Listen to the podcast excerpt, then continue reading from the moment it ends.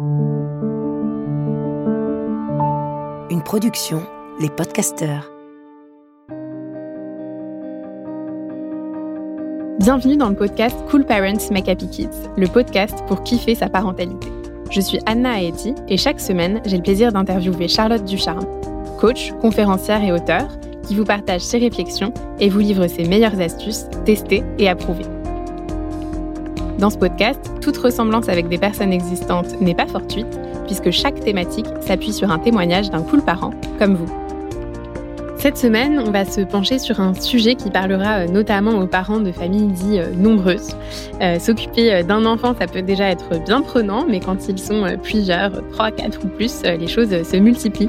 Alors, comment donner de l'attention à nos enfants sans faire de jaloux? Comment répondre aux besoins de chacun sans non plus s'oublier soi?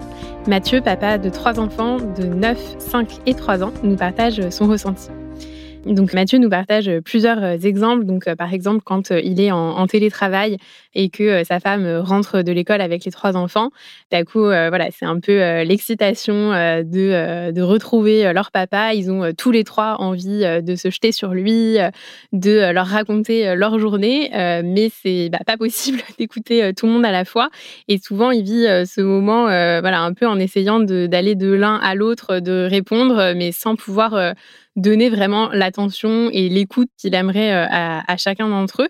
Ça peut aussi même parfois, euh, du coup, euh, être un peu une source aussi euh, de, mini-disputes entre euh, les enfants qui euh, vont un peu se battre, entre guillemets, pour pouvoir parler le, premier. Et il nous partage aussi un, autre exemple, par exemple, avec les, les, jeux en famille, où ça va être parfois compliqué parce que ils n'ont pas tous le même âge. Donc, quand il va commencer une activité avec un de ses enfants, bah, il y en a toujours un autre qui va finir par, par arriver, par vouloir lui aussi faire, et c'est pas forcément, forcément possible. Et en fait, il a vraiment toujours cette sensation de devoir se, dédoubler et euh, de ne jamais être à fond pour euh, chacun d'entre eux, sauf euh, au moment du coucher, comme il nous dit, où il est voilà, dans la chambre d'un enfant à chaque fois. Il peut se poser vraiment voilà, quelques minutes pour parler rien qu'avec lui, où il est euh, vraiment euh, dispo à, 100%.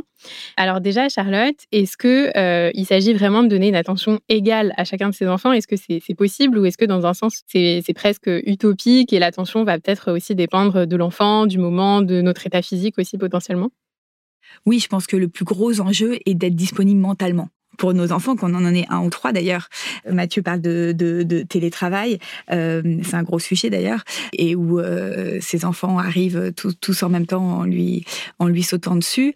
La première question, plutôt que de se dire est-ce que je départage bien mon temps, c'est est-ce que je suis disponible mentalement? Donc, plus il va l'être, plus ça va être facile. Euh, donc déjà, il faut s'organiser soi pour pouvoir l'être. Donc c'est soit se dire, ok, bah à 16h30, je sais que je vais prendre euh, une demi-heure où euh, je, ne pourrais pas bosser et je consacre à mes enfants et je suis à 100% avec mes enfants, euh, ou ah ben non en fait je suis dans mes réunions et tout, donc en fait la porte est fermée jusqu'à je sais pas euh, l'heure où il arrête de, travailler.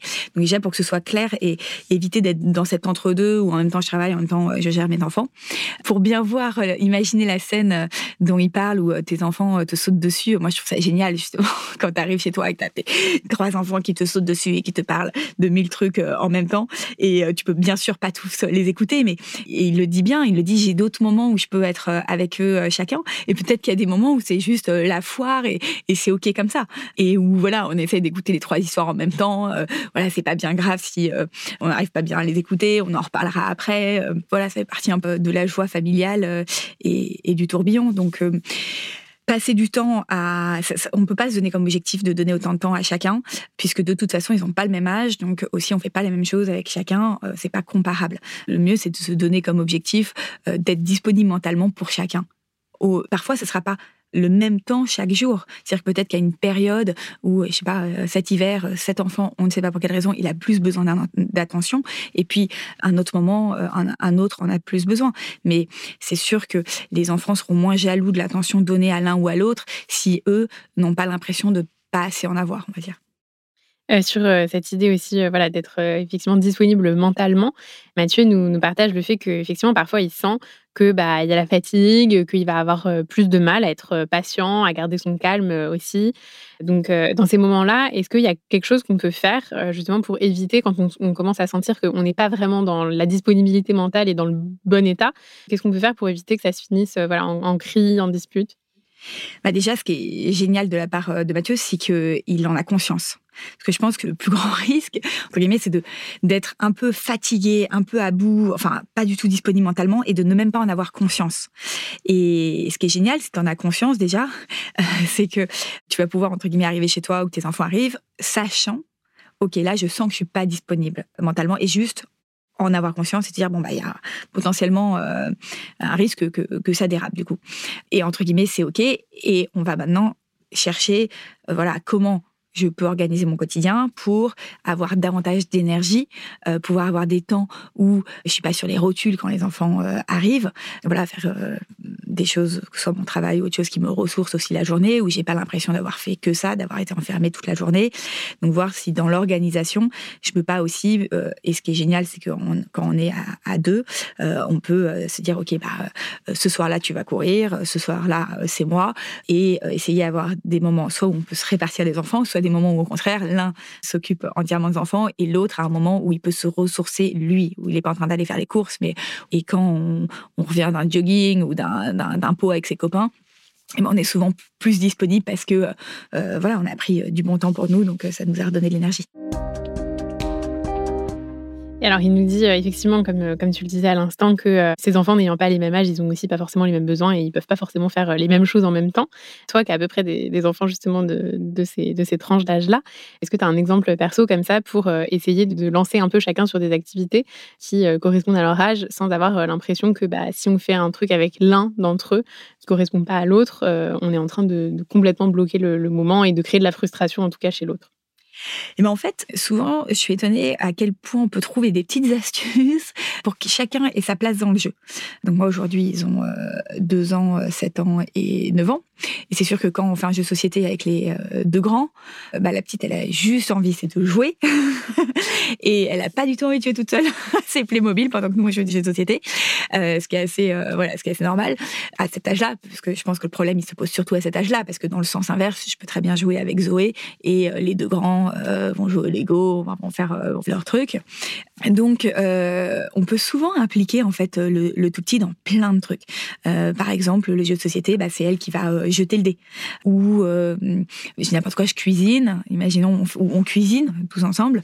Bah, je vais lui donner une activité qui va être, par exemple, juste de, je n'importe quoi, je lave des petites tomates, de prendre chaque petite tomate et de la remettre dans un autre bol.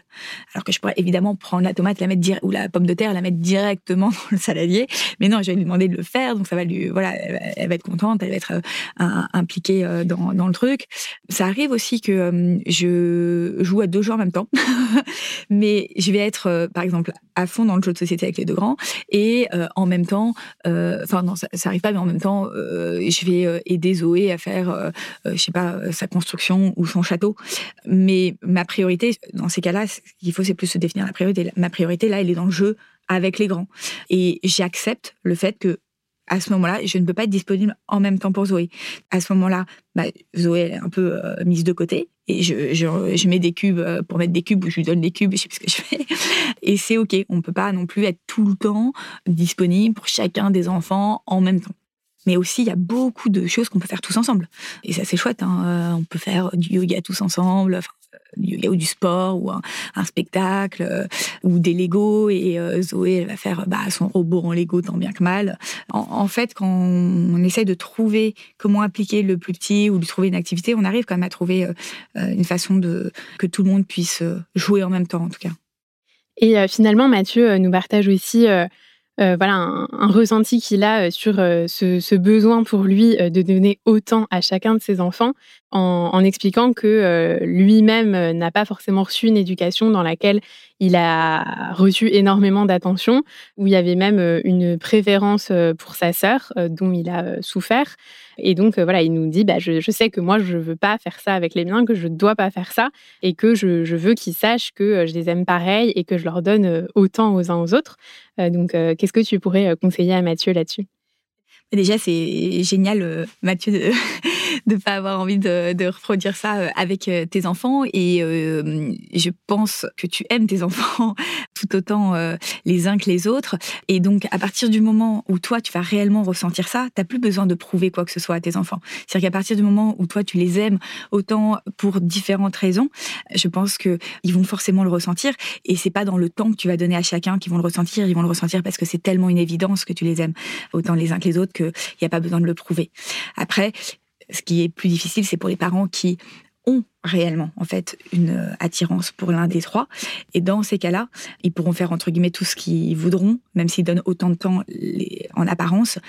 Ça risque de se ressentir et un bon moyen euh, de pallier à ça, c'est justement de s'efforcer à voir toutes les pépites de, de l'enfant euh, qu'on considère euh, qui en a moins d'affection et de voir à quel point il est autant digne d'amour et il est forcément autant digne d'amour que l'autre, même si peut-être qu'au premier abord on a moins d'affinité avec sa façon d'être et d'efforcer son regard à découvrir toutes ces pépites pour justement rééquilibrer.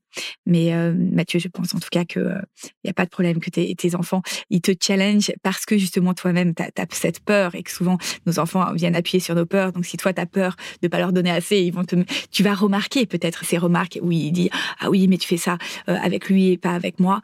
Et d'ailleurs que tu vois en même temps que de le dire, je me rends compte que mes enfants ont tout à fait ce genre de remarques, mais ça m'atteint pas du tout parce que je, je suis tellement convaincue au fond de moi d'en donner autant à chacun que c'est des remarques, je pense que tous les enfants euh, ont un moment euh, et qu'on peut écouter et qu'on peut euh, prendre en considération, mais, voilà, c'est aussi une façon d'obtenir de l'attention.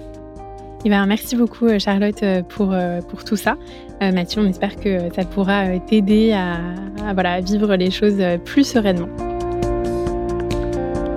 Nous espérons que ce podcast vous a plu et surtout qu'il vous aura été utile je vous invite à prendre quelques instants pour réfléchir à ce que vous avez envie d'emporter avec vous. Et pour encore plus de prise de conscience et de vraies évolutions, rendez-vous dans l'appli Cool Parents. Chaque mois, des milliers de parents y font le plein d'énergie et transforment leur quotidien grâce à des coachings inédits.